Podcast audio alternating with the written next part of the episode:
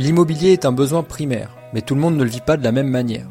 Pour moi, c'est aussi une histoire de vie, une histoire d'humain. Bienvenue sur Chronique un podcast qui parle aussi de rentabilité, de rénovation et de décoration. En toute simplicité et sans bullshit, pour le plaisir et aussi pour vous partager ma passion.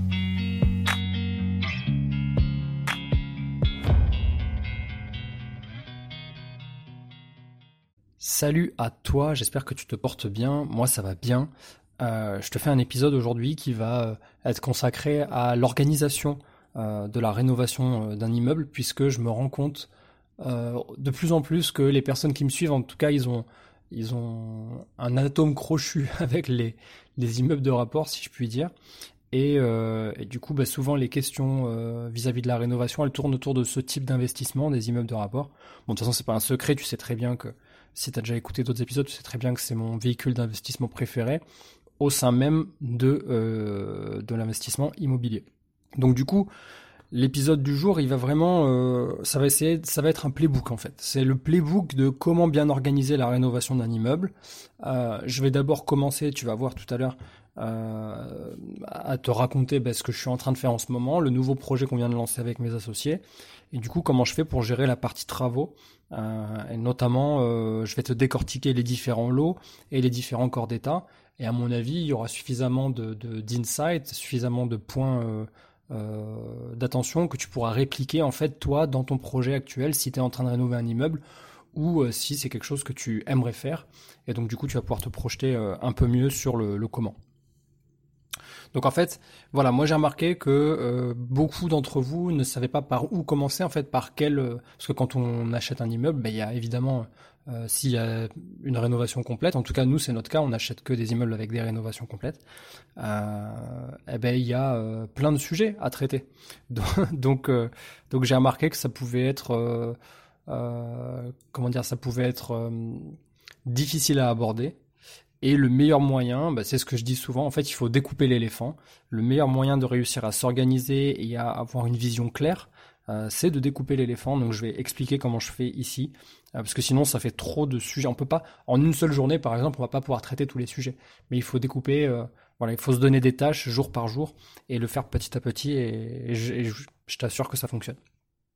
On va parler de la gestion du budget, euh, comment on fait pour gérer un budget une fois qu'on a levé la dette à la banque et qu'on sait combien on a d'argent disponible pour les travaux, comment on fait pour le répartir et le dispatcher correctement en fait. Euh, est-ce qu'il y a de la marge d'erreur d'ailleurs par rapport au budget? Comment on fait pour gérer cette marge s'il y en a et s'il n'y en a pas, comment on fait pour euh, l'anticiper? On va parler des différents corps d'État et qui est-ce qui vient en priorité Pourquoi on fait passer tel et tel artisan avant un autre Et pourquoi il y en a certains qui vont être un peu mieux lotis. Je vais te faire un petit peu une pyramide de Maslow inversée des, euh, différents corps d'état dans, la rénovation. Donc je sais pas si tu es, si toi qui m'écoutes, tu, es artisan euh, dans le bâtiment, euh, mais je pense que cette partie-là, elle va pouvoir peut-être te faire réagir aussi bien positivement que négativement. Faudra pas hésiter à me le dire en commentaire. voilà. Donc je pense qu'on est, on est prêt à commencer cet épisode. Avant de démarrer, je tenais à remercier toutes les personnes qui ont mis un, avis euh, 5 étoiles sur, la, sur, ta, sur ta plateforme de podcast préférée ou euh, qui ont laissé des commentaires sur YouTube. Merci encore à vous. Et, euh, et si pas encore le cas, bah, vas-y, n'hésite pas, fais-le parce que bah, ça permet au podcast d'être encore mieux référencé. Tu connais la musique. Alors du coup, comment on fait euh, Comment on fait pour bien organiser une rénovation d'un immeuble en R 3, puisque moi c'est mon cas, et que je vais d'abord commencer par t'exposer notre situation à nous? Donc du coup là, euh, cet immeuble, en gros pour te le schématiser, tu imagines euh, un immeuble où en rez-de-chaussée en fait tu as un grand garage, voilà, euh, un grand garage qui était destiné à du stockage pendant, très longtemps et qui va reprendre sa condition initiale de, garage, puisque je pense que c'est ce qu'on a déterminé jusqu'à présent. Ça aurait pu être du stockage, mais peu importe. Voilà. Et après, tu imagines donc trois étages. Donc, au premier étage, un premier immeuble, un grand T2. Voilà. Donc, les surfaces ne seront pas modifiées. Hein. Les appartements restent tels quels. Euh, on va juste redéfinir les, surfaces. Euh, enfin, on, va, redéfinir les murs des pièces, mais la, surface reste telle quelle. Donc, on est un premier T2 de, si je dis pas de bêtises, 40, 45 mètres carrés. Ensuite, au deuxième étage, on a un T3 enfin c'est un, grand T2 mais qui va être transformé en T3 de 48 mètres carrés. Et pour terminer au-dessus, on a donc au troisième étage toujours un T3 euh, de en fait il fait plus que 48 mètres carrés parce que tu as une espèce d'avancée donc évidemment la surface au sol elle a pas bougé c'est un immeuble hein. donc on a la même surface au sol euh, du, euh, du rez-de-chaussée jusqu'au dernier étage sauf que dans ces anciens immeubles des années 1900 en fait il y a des avancées je sais pas comment on appelle ça d'ailleurs ça doit y avoir un, mot technique pour, pour expliquer ça mais en gros bah, tu as des petites pièces qui sont avancées sur l'extérieur donc on mettait un système de de, déport en fait avec des poutrelles et voilà tu as des pièces comme ça soit extérieures soit intérieures qui ont été rajoutées à la surface euh, bâtie. Voilà. Donc ça c'est notre projet euh, actuel et donc il y a absolument tout à refaire. Hein. Donc les, les, deux T, les deux T3, le T2 euh, et certainement un petit peu de travaux aussi au rez-de-chaussée pour améliorer cette surface garage. Mais nous en gros on va se concentrer sur d'abord on va décortiquer les. donc on commence par quoi en fait? Donc on va décortiquer les corps d'état. Ça c'est plus important. Donc quand on fait une offre, déjà on valide au prix parce qu'on a défini qu'il y a une estimation de travaux qui est de l'ordre de X. Donc si elle est de X, ben, moi je vous fais une offre à Y parce que je sais que grâce à Y et X combinés, ben, je reste à une bonne rentabilité. D'ailleurs, juste j'ouvre une petite parenthèse par rapport à ça, j'en ai parlé il n'y a pas très longtemps sur l'Instagram, mais comment je fais pour faire une offre au bon prix? Bah, Tout simplement, j'ai un petit tableau Excel euh, pour faire des offres, euh, enfin pour déterminer le coût des travaux et des meubles. Euh, donc je l'ai déjà proposé sur Insta, je l'ai envoyé à une dizaine de personnes. Si jamais ça t'intéresse, n'hésite pas, tu me fais un petit message, soit sur ta plateforme de podcast, sur laquelle tu écoutes, ou directement en DM sur Insta, YouTube, TikTok, euh, Telegram, vraiment, tu, normalement, tu es censé me trouver, je suis un peu partout, tu es censé me trouver sur les réseaux, et je te l'envoie avec grand plaisir. Si ça peut t'aider, en fait, à faire des meilleures offres, ben, why not, avec grand plaisir. Donc du coup, voilà, une fois que tu as décortiqué les, les, corps d'état, on commence par quoi? Ben, On commence par, évidemment, les postes les plus importants. Donc les postes les plus importants, euh, c'est... Euh, il faut que tu te poses, en fait, tout bêtement, mais c'est d'abord tout ce qui tout ce qui comprend les, structures. Donc les structures, donc euh, mur porteur, soubassement, toiture, couverture. Quand tu as déterminé ce que tu avais à faire là, et c'est important de partir de ça parce que généralement c'est ça qui coûte le plus cher. Tu vois, tu t'en as toujours. Alors, euh, on va pas parler de prix au mètre carré, mais ça coûte cher en termes de. C'est tout de suite un gros ticket. Quand tu fais appel à un maçon, quand tu fais appel à un couvreur, bah, les mecs ils viennent avec des machines, euh, ils, enfin, c'est pas c'est pas un peintre en fait. J'ai rien contre les peintres, mais c'est pas un peintre en fait. Il vient pas juste avec euh, son son stock de peinture et ses rouleaux. Tu vois, c'est vraiment différent comme approche. Donc tout de suite, c'est des gros billets, ça se compte en milliers d'euros, c'est pas des centaines d'euros. Et donc du coup, bah, c'est ces postes-là qu'il faut bien chiffrer. C'est plus important de bien chiffrer ces postes-là que les autres en fait. Parce que notamment euh, en cette période de, début 2023 où euh, on, est encore en train de parler d'augmentation des tarifs dans le bâtiment, euh, des matériaux, etc. Ben, je peux te dire que moi, pour avoir vu passer les devis, en, des devis de 2021, 2020, début 2022 pour les toitures, et là les devis que je viens de signer pour cet immeuble-là pour refaire la toiture, ben, je peux te dire que ouais, on les a pris les, les 15%. On a pris les 15 points euh, sur, sur la toiture. Par exemple, sur la maçonnerie, 10%. Donc voilà un petit peu sur quoi tu dois, tu dois, en tout cas, tu dois démarrer ton calcul par ça. Donc ensuite, les, postes les plus importants de manière générale dans, la rénovation d'un immeuble, en fait, c'est la fameuse théorie des gros cailloux. Tu sais, c'est l'expérience où, en fait, tu prends un vase vide, tu as tout un tas de cailloux, tu as des galets, tu as des cailloux un peu plus petits, tu as du gravier, puis tu as du sable. Eh ben, tu prends ton... C'est la même chose, en fait. Tu mets d'abord les gros cailloux, d'abord les gros morceaux, jusqu'à jusqu'à arriver au sable, en fait. Donc, tu fais ça. Et ça va te permettre de bien comprendre en fait cette euh, cette euh, cette expérience-là, te permet de bien comprendre par quoi tu dois commencer. Donc nous, typiquement, on a euh, la toiture à refaire. On a notamment une panne qui est qui est effondrée. Donc ça veut dire que ben, il faut remplacer la panne. Peut-être même qu'il va y avoir des des, des, des, des, lambourdes à remplacer, etc. Donc il y a tout un tas de voilà de une partie de la toiture à remplacer et ensuite refaire la couverture. Attention, c'est deux choses différentes. La toiture, c'est ce qui tient la couverture. C'est les gens, ils ont tendance à un peu mélanger les deux. Euh, c'est deux opérations différentes. Ça peut être fait par la même entreprise. D'ailleurs, nous, c'est le cas. c'est notre entreprise qui va faire la couverture, qui va remplacer la panne. Et ensuite, elle va, en fait, elle va déposer toutes les tuiles, tu sais, les tuiles canal. Elle va déposer la panne qui est, qui est cassée. Ils vont la remplacer. Ensuite, ils vont remettre tous les, les, les, les, toutes les lambourdes, les chevrons au bon endroit. Et ensuite, ils vont poser ce qu'on appelle du PST, donc de la plaque sous tuile. C'est comme, c'est comme si tu avais des tuiles, en fait, sauf que c'est une réplique, en fait. C'est une technique moderne pour refaire les toitures. Donc, ça ressemble à, de la, à des tuiles. Sauf que c'est des plaques. Tu sais, c'est des plaques de, je sais pas moi, 2 mètres sur 1 euh, mètre 50. Peut-être même plus. Et donc voilà. Et donc, ils les, ils les fixent entre elles. Et par-dessus, ils remettent des tuiles anciennes en fait. Donc ils découvrent les anciennes tuiles, ils les cassent pas, même s'il y a une partie de casse. Donc ils vont en jeter visiblement entre 30 et 50% parce que bah, c'est maçonné, donc tu en as une partie que tu peux pas récupérer.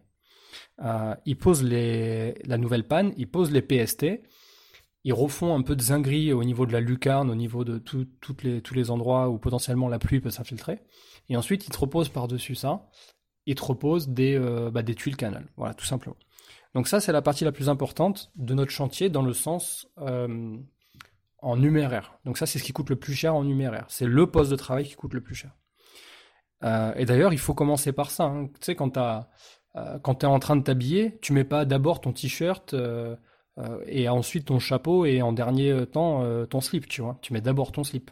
Ben là, c'est pareil. En rénovation d'un immeuble, quand tu as une toiture à faire, tu, mets, tu fais d'abord la toiture. Tu pars d'en haut pour aller vers le bas. Puisque de toute façon, tu vas pas faire les travaux à l'intérieur. Si jamais il pleut et que la toiture elle est pas, pas refaite, bon bah tu risques d'avoir des problèmes. Bon, t'as compris l'idée. Donc les, les, les, euh, gros cailloux d'abord, et ensuite on va euh, chiffrer. Donc nous on a évidemment toute l'électricité à refaire, puisque là il n'y a pas du tout de mise aux normes là-dedans. On a encore des, il y a des tableaux qui sont euh, entre, qui sont dans le couloir, qui sont à 2,80 m du sol, donc on peut même pas y accéder. Enfin, c'est n'importe quoi. Euh, puis on a euh, une électricité qui a été faite, on va dire à la mano, quoi. Tu vois, un petit peu comme on pouvait. si t'avais pas un cousin qui avait un tournevis et, et un frère qui avait une pince, et tu le faisais toi-même, quoi. Tu vois. Donc on a toute l'électricité à refaire. Donc là, il y en a quand même pour un billet de 7000 euros à peu près. Euh, et ensuite, on a euh, la partie, euh, donc toujours dans les réseaux, on a la partie plomberie, aussi bien aussi bien évacuation que création des points d'eau, puisque les appartements sont existants, mais ils sont tellement dans leur jus des années 50, tu vois, 50, 60, que bah, il faut il faut tout refaire en fait le réseau, il faut le supprimer et le refaire. Donc il y a des choses qu'on peut conserver pour l'évac, mais, mais pour tout le reste, il faut refaire. Donc là, c'est pareil, on est quasiment sur du 10 000 euros, le budget, euh, le budget total. Et donc là, en fait, je viens de t'énumérer les trois gros points euh, les plus coûteux euh, de la rénovation d'un immeuble en R 3. enfin, ça aurait pu être un R 4, un R, 2, peu importe, c'est pas ça, mais je te donne mon, cas à moi pour que tu puisses te projeter. Là, je t'ai parlé de ça, et, et c'est les, les fameux gros cailloux. Enfin, là, tu as eu le gros caillou, et ensuite, tu as eu les, tu as eu les galets, tu as eu les petits cailloux. Et donc là, on va avancer de plus en plus vers les graviers et le sable, à savoir les poses de, euh, finition. Parce que pour moi, en fait, à partir du moment où tu es à l'étape cloison sèche, cuisine, euh, euh, bande, plâtrerie, peinture, etc., pour moi, ça c'est de la finition. Donc pour moi, c'est du gravier, tu vois. C'est du gravier. Et puis pour terminer, après les meubles, le, même la peinture, pour moi, c'est du sable, tu vois, c'est les petits, c'est les plus petits cailloux. Et d'ailleurs, ça m'amène à te parler pardon, euh, des postes sur lesquels il y a le plus de marge. De la marge sur laquelle euh, toi tu peux jouer. En fait, tu peux pas vraiment jouer, et c'est important que tu te le dises, ça sert à rien de te torturer le cerveau, de, que ça t'empêche de dormir ou quoi. Il faut pas que tu te dises euh, que sur les galets, tu vas faire beaucoup de négo. En fait, ça sert à rien d'aller faire une grosse négo sur, les, sur la toiture, la plomberie, l'électricité, parce que toi, tu as un objectif numéro un, ton objectif numéro un, c'est de délivrer un, des appartements, de délivrer des biens qui soient de qualité. Donc tu veux pas avoir des problèmes sur les réseaux ou euh, sur l'étanchéité, tu vois. Tu veux pas avoir des problèmes là-dessus, parce que c'est le, plus important, c'est la structure de ton projet. Euh, là, où tu peux avoir un peu plus de marge, on va dire, de négociation et donc du coup de marge d'erreur derrière, euh, c'est sur les graviers et le sable. Donc je, toujours, j'utilise cette métaphore, mais tu as compris, c'est sur les autres points, en fait, les autres corps d'état.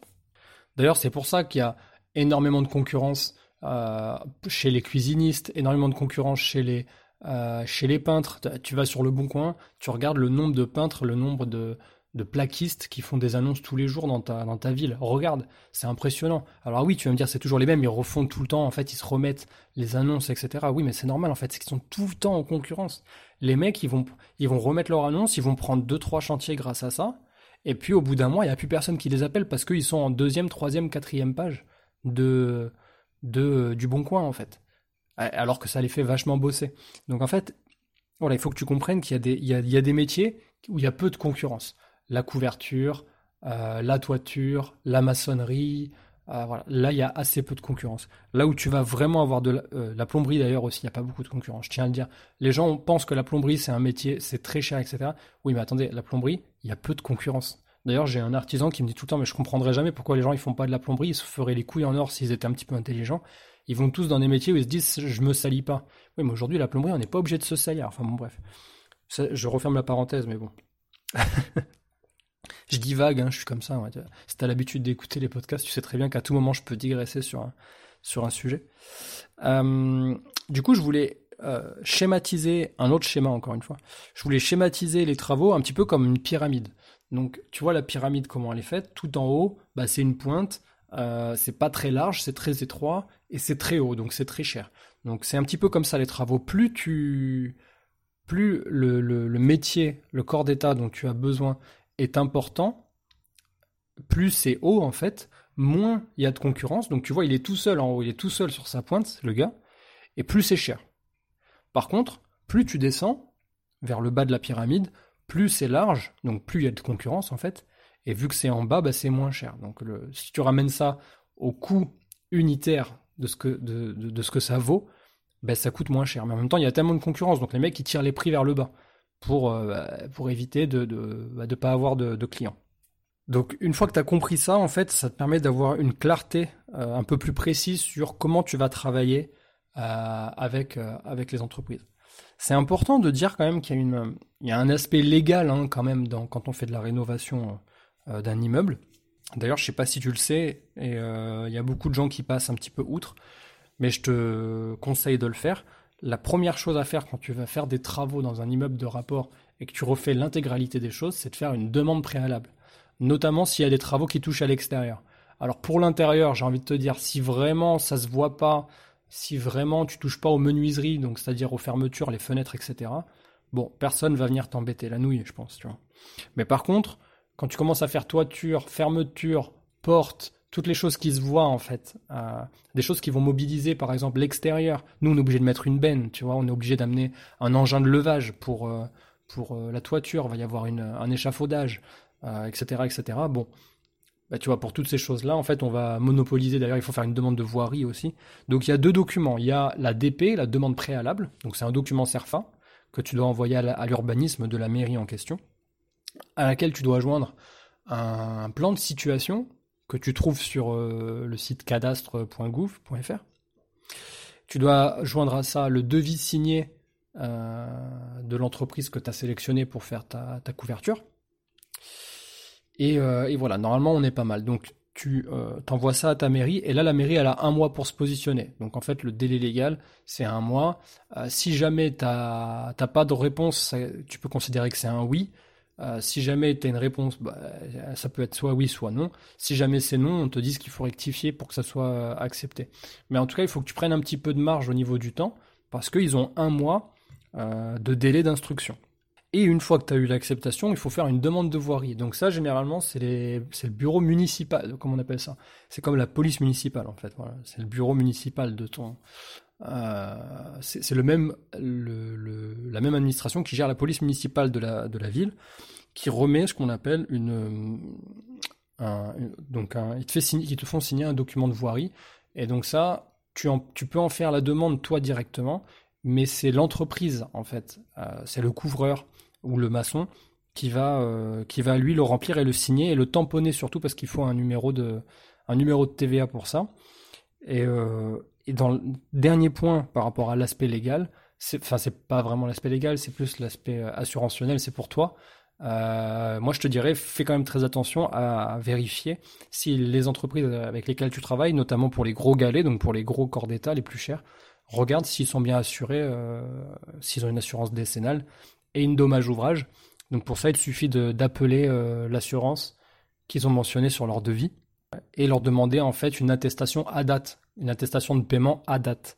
Voilà, comme quoi ils sont bien à jour de leur, euh, de leur cotisation au niveau de cette assurance.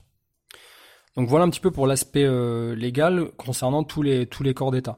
Bon après il faut quand même que tu remettes donc un petit peu de contexte. Donc pour remettre du contexte, on prend, euh, on prend un peu de recul sur le projet et on se remet en tête l'objectif numéro un. C'est quoi l'objectif numéro un de ce projet? Pourquoi tu l'as fait?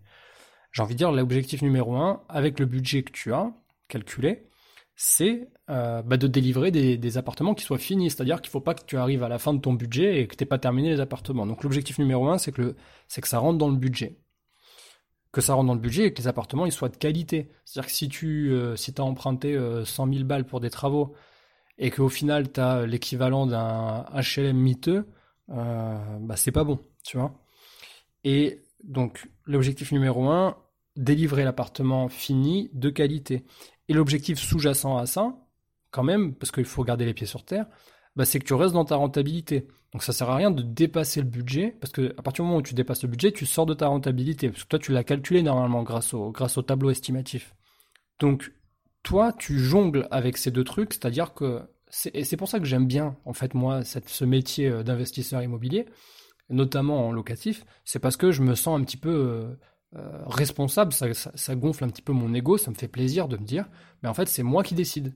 C'est moi qui décide. J'ai dans ma main le budget, j'ai dans l'autre main euh, mon objectif, et je jongle entre budget, enfin je, gère le budget de manière à toujours garder un équilibre entre l'objectif final, donc de, rester dans la rentabilité, et d'avoir des appartements dont, je suis fier et dont mes locataires sont, contents euh, d'habiter.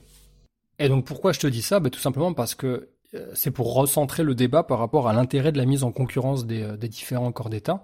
Et quand tu fais une rénovation complète d'un immeuble, bon déjà il faut que tu mettes tout euh, noir sur blanc, il faut que tu faut, faut écrives. Vraiment il faut que tu te poses avec toi-même en silence ou avec tes associés et que tu détermines, tu prends une feuille blanche, tu détermines les différents corps d'État. Donc est-ce que j'ai une toiture? Oui, non. Oui, ok. Donc il faut faire passer des entreprises. Est-ce que j'ai de la plomberie? Oui, non. Oui, ok. Donc je dois faire passer des entreprises. Et tu fais ça avec tous les corps d'État une fois que tu as fait passer tes corps d'état, évidemment, donc c'est ce que je te disais, il y, a un intérêt de faire une mise en concurrence. Donc tu fais passer tout le temps trois, voire quatre entreprises. Quatre, c'est mieux. Si tu peux pas, parce que tu trouves pas, parce que tu es loin d'une grande ville, etc. Des fois, c'est plus compliqué, tu vois. Euh, bon, bah écoute, l'idée, c'est d'avoir au minima euh, trois devis, mais pas des devis à la volée, quoi. Vraiment des vrais devis.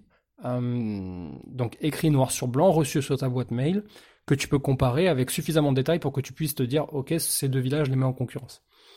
Et tu vas vite voir grâce à cette technique que euh, bah, tu as, des gens, tu as des entreprises que tu vas tout de suite euh, comment dire, écarter parce que la qualité du devis et la, qualité des explications, t'as pas besoin d'être un professionnel en fait pour être. Il faut te faire confiance, mais tu n'as pas besoin d'être un pro de, de, la rénovation et, et, du BTP pour te rendre compte que tu en as qui te font de la flûte quoi. Donc quand en as un qui te fait de la flûte parce que tu, si c'est par accord avec les autres devis pour lesquels tu l'as mis en concurrence, ben là, faut pas hésiter en fait. Faut dire, bah écoute, lui, je l'écarte et puis c'est pas grave, même si c'était le moins cher. D'ailleurs, fais attention, un truc très simple à comprendre. Quand c'est le moins cher, qu'il y a le moins de détails sur le devis, euh, et que la personne elle te dit oui à tout, c'est pas la personne avec laquelle tu dois travailler. Vraiment, écarte cette personne-là.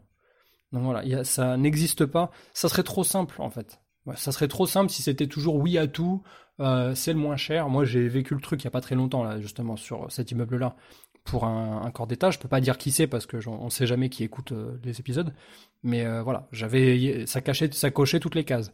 La personne, elle disait oui à tout, trop poli, répond tout le temps au téléphone, le le devis euh, très arrangeant, euh, tout ce qui n'est pas au devis, vous inquiétez pas, ça sera gratuit, je vous le mettrai en plus, nanana. enfin vraiment euh, freestyle total. Alors j'en suis, en fait, j'ai tellement l'habitude maintenant des chantiers que j'en suis arrivé à, en fait moi, il faut pas être sympa avec moi, faut me parler comme à un enfant. Et si je me rends compte que c'est trop, en fait c'est trop différent de ce que j'ai l'habitude de voir, si ça sort trop de ce que j'ai l'habitude de voir, que ça soit en bien ou en mal, bah là j'ai des alertes en fait, j'ai des, des, des drapeaux rouges là dans les yeux et, et je sais que bah, c'est pas la personne avec laquelle il faut travailler. Donc l'intérêt de la mise en concurrence, ça va te permettre de, euh, de trouver la réalité de ce dont tu as besoin et non pas de trouver le meilleur prix. Parce que souvent les gens, en fait le meilleur, enfin si, ça va te permettre, je me reprends, ça va te permettre de trouver le meilleur prix. Mais le meilleur prix, ça ne veut pas dire le moins cher. Et donc c'est là que c'est contre-intuitif parce que, euh, par exemple pour cet immeuble, il y a deux corps d'état pour lesquels on n'a pas été au moins cher. On a même, bon, on n'a pas été au plus cher, mais on n'a pas été au moins cher. C'était pas notre meilleur prix mais c'était nos meilleurs prix, mais c'était pas euh, les chips, quoi, tu vois. Euh, on les a pris parce que la, prestation, en fait, qui nous proposait, les, différents, différentes interventions qui nous proposaient, bah, ça correspondait à ce qu'on voulait.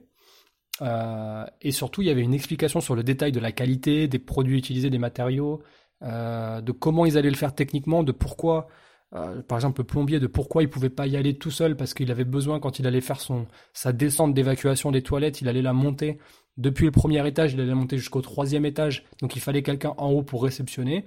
Enfin voilà, il y avait toute une explication technique qui correspondait à ce qu'on voulait. Donc du coup, on n'est pas sur le devis le moins cher, par exemple en plomberie, on n'était pas sur le devis le moins cher. On est à 3000 et quelques euros plus cher qu'un autre devis. Mais parce que voilà, il y a, toute une explication, puis il y a un facteur confiance, parce que c'est des entreprises avec lesquelles on a déjà travaillé. Il y a un facteur confiance qui fait que, ben, ok, en fait, euh, cet argent, ces 3000 euros-là, on sait que peut-être ailleurs, on va pouvoir les récupérer. Alors là, tu vas me dire, Mathieu, oui, mais où est-ce qu'on peut les récupérer? Alors voilà, on y arrive. Donc, tu sais, je t'ai parlé tout à l'heure, il y a les fameux graviers et le sable. Donc, tous les autres corps d'état qui sont moins importants. Et c'est sur ces corps d'état-là où tu vas pouvoir euh, récupérer de la marge. Parce que là, la mise en concurrence, je t'ai expliqué, c'est tout le bas de la pyramide. Donc là, tu as une grosse mise en concurrence. Donc, alors déjà, je, vais quand même préciser que je préfère, parce que ça, j'ai pas envie non plus de me prendre les foudres des, des artisans ou quoi. Euh, moi, je dévalue pas le prix de quelqu'un. Si la personne me dit que son prix à l'heure c'est 100 euros, c'est 100 euros l'heure, 100 euros l'heure, il n'y a pas de problème. Je m'en fous en fait, c'est pas mon problème. Euh, donc je vais toujours préférer, en tout cas privilégier, le fait de rattraper de l'argent sur du matériau.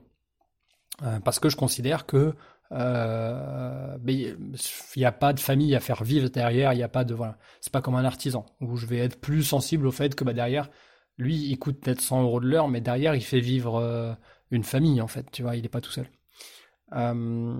Donc la première chose, c'est que je vais toujours essayer de trouver les meilleurs matériaux, les meilleures qualité-prix évidemment, le, le, meilleur ratio qualité-prix pour les matériaux.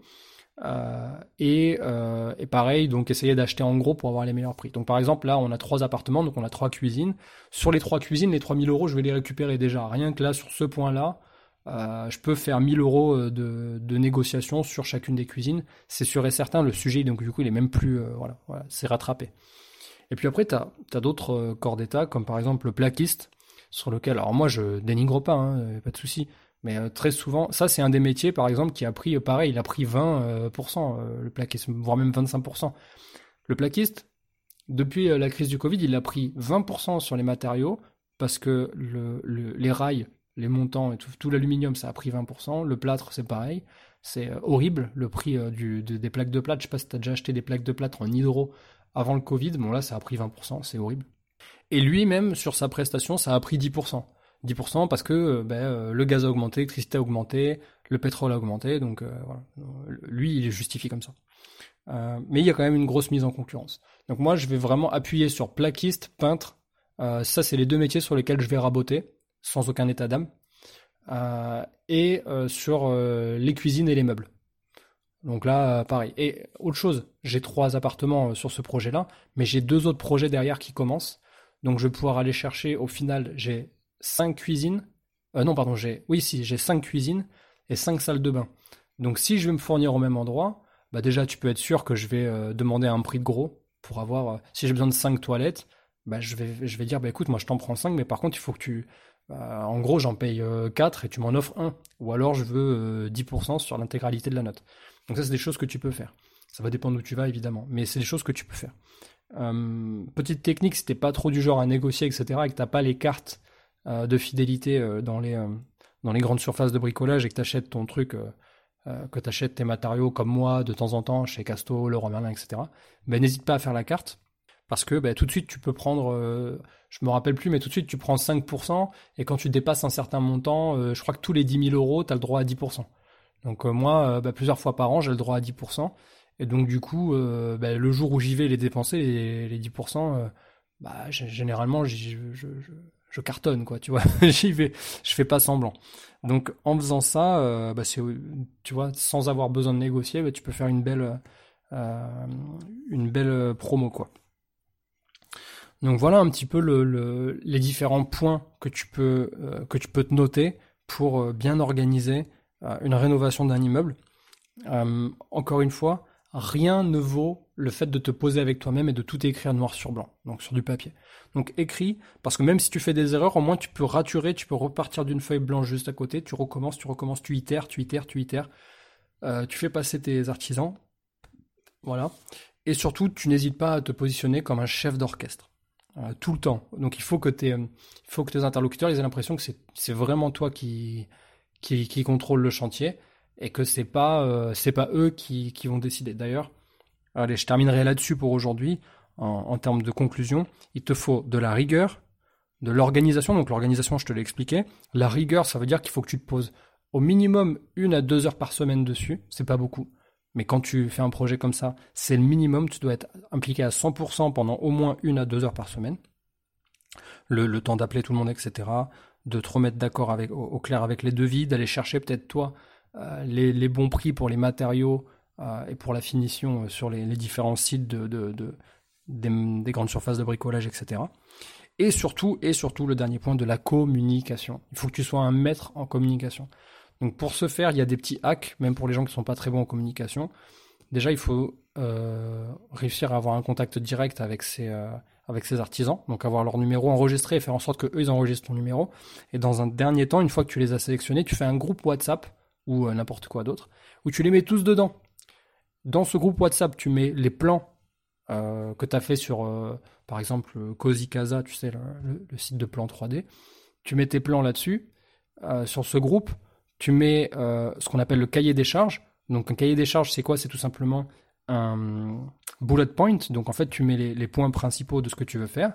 Donc euh, toiture avec des dates, euh, plomberie avec des dates. Et en fait, avec des dates butoirs. Et donc ça, l'avantage que ça a, c'est que tout le monde le voit et tu le, et tu le mets en... Comment on appelle ça? Tu le, tu le pines, le message. Tu le mets en, tout en haut de la conversation de manière à ce que les gens ils le voient tout le temps, ce message-là. Donc voilà comment, comment on pourrait résumer rigueur, organisation, communication. Voilà comment bien organiser la rénovation d'un immeuble en R 3 en ce qui me concerne. Allez, on va terminer l'épisode du jour avec une question. C'est la question de Nino77 qui nous dit, enfin qui me dit, achat-revente ou locatif en colocation. Euh, alors du coup, en fait, c'est une question à laquelle j'ai répondu dans le cadre, j'avais dit, euh, ouais, je vais répondre à toutes vos questions ce week-end, etc.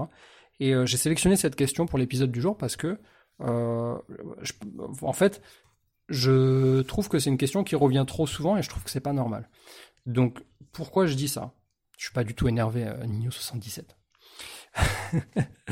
L'idée, c'est de te dire pourquoi choisir en fait? L'achat-revente ou la, ou la colocation dans, le cadre de ta question, mais en fait, c'est, euh, j'ai envie de dire, pourquoi opposer deux choses qui se complètent bien? Et en fait, en, quand tu regardes les investisseurs euh, qui ont quelques années, qui ont un peu de bouteille, moi, ça fait dix ans que je fais ça, eh ben, tu te rends bien compte qu'ils sont beaucoup moins euh, binaires que ça. Donc ils vont tout de suite comprendre que l'achat-revente c'est bien parce que c'est une sorte de tremplin qui te permet de rentrer du cash de temps en temps tu vois Bon, tu peux pas le faire tout le temps, mais quand tu peux le faire, c'est bien parce que le jour où tu sors de ton OP, bah, tu rentres du cash qui te permet d'aller chercher soit une autre OP en achat-revente, soit, et d'ailleurs c'est ce que je préconise, de switcher, de faire une fois sur deux, de rentrer du cash pour avoir un meilleur apport pour un projet locatif. Donc soit pour avoir un meilleur apport et donc du coup euh, ben, euh, faire valider un, projet, un, crédit immobilier euh, par exemple, pour lequel qui aurait eu du mal à passer. Hein, c'est un petit peu ce qui nous arrive un peu à tous en début 2023. Ou alors, tout simplement, pour aller lever plus de dettes. Parce que peut-être que tu avais 10 000 euros d'apport et que tu arrivais à lever 100 000. Bah, peut-être qu'en faisant une OP d'achat-revente et que tu rentres 30 000 euros de plus, bah, au lieu d'avoir 100 000, bah, tu as peut-être 250 000 tout de suite. Tu vois?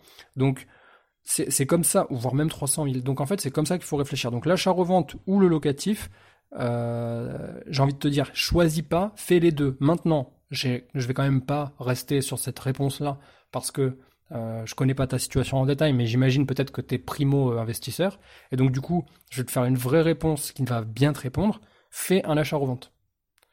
Pourquoi je te dis ça? Parce que si tu es dans la situation où tu n'as pas encore investi et que c'est ton premier investissement, encore une fois, tu ne l'as pas précisé, mais je vais te répondre ça comme ça. Euh, fais-toi un achat-revente, comme ça, ça va te faire rentrer du cash. Comme ça, tu vas déjà pouvoir toucher cet argent. enfin, peut-être pas le toucher physiquement, mais en tout cas, tu vas pouvoir regarder, te connecter à ton application de banque et te dire, oh putain, j'ai cet argent sur mon compte, quoi. Il est rentré. Tu vois, ça, va être peut-être pour toi la première fois où tu as une grosse somme sur ton compte en banque. Moi, je me rappelle mes premiers 50 000 euros sur mon banque, mon banque Société Générale. Euh, je touchais plus terre, quoi. Donc j'ai, euh, surtout quand tu sais d'où je viens, euh, c'était incroyable. C'était incroyable. Bon, évidemment, ils sont partis aussi vite qu'ils sont arrivés, mais c'est une autre histoire.